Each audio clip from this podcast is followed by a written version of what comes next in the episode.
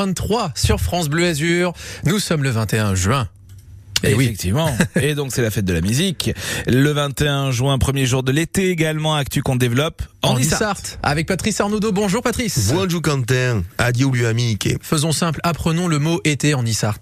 Sian d'Estiu, nous sommes l'été qui fut aussi le titre d'une opérette qui au début du siècle dernier décrivait Nice durant la période estivale. Et à l'origine, chez nous l'été, bah, c'était pas la période la plus animée. Hein et nous, le touriste erum partite et liera escasi Les touristes qui à l'époque ne venaient que l'hiver étaient déjà partis depuis deux mois. Mais je crois que vous avez retrouvé pour nous les écrits de l'un des rares touristes euh, qui a passé euh, un été à Nice. Smollett, le premier touriste à avoir écrit sur Nice, eh bien, a passé chez nous euh, des vacances qui vont durer un an et demi. Donc, à Passat et l'Estiewaki et d'Estieu, eh bien, à Nice, à la vida, era pas terrible, hein.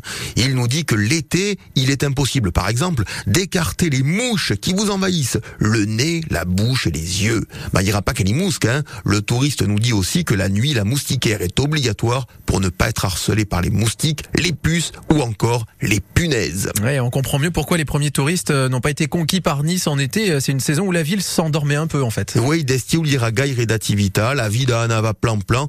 Smollett nous dit que la ville est accablée par la chaleur et que les commerçants s'accordaient une pause jusqu'à 17 heures, heure à laquelle les gens pouvaient enfin ressortir de leur maison, un peu comme en Italie ou en Espagne. Hein. Nice à l'époque prenait le temps de vivre durant l'estiu, qui à l'époque était une saison creuse. Mako era avant, hein, dit. Ça c'était avant. Elikawa en Benchanjate. Et on vous souhaite un bel été. On reste ensemble de toute façon, Patrice Arnaudot. Encore quelques jours. Merci, Patrice. À demain.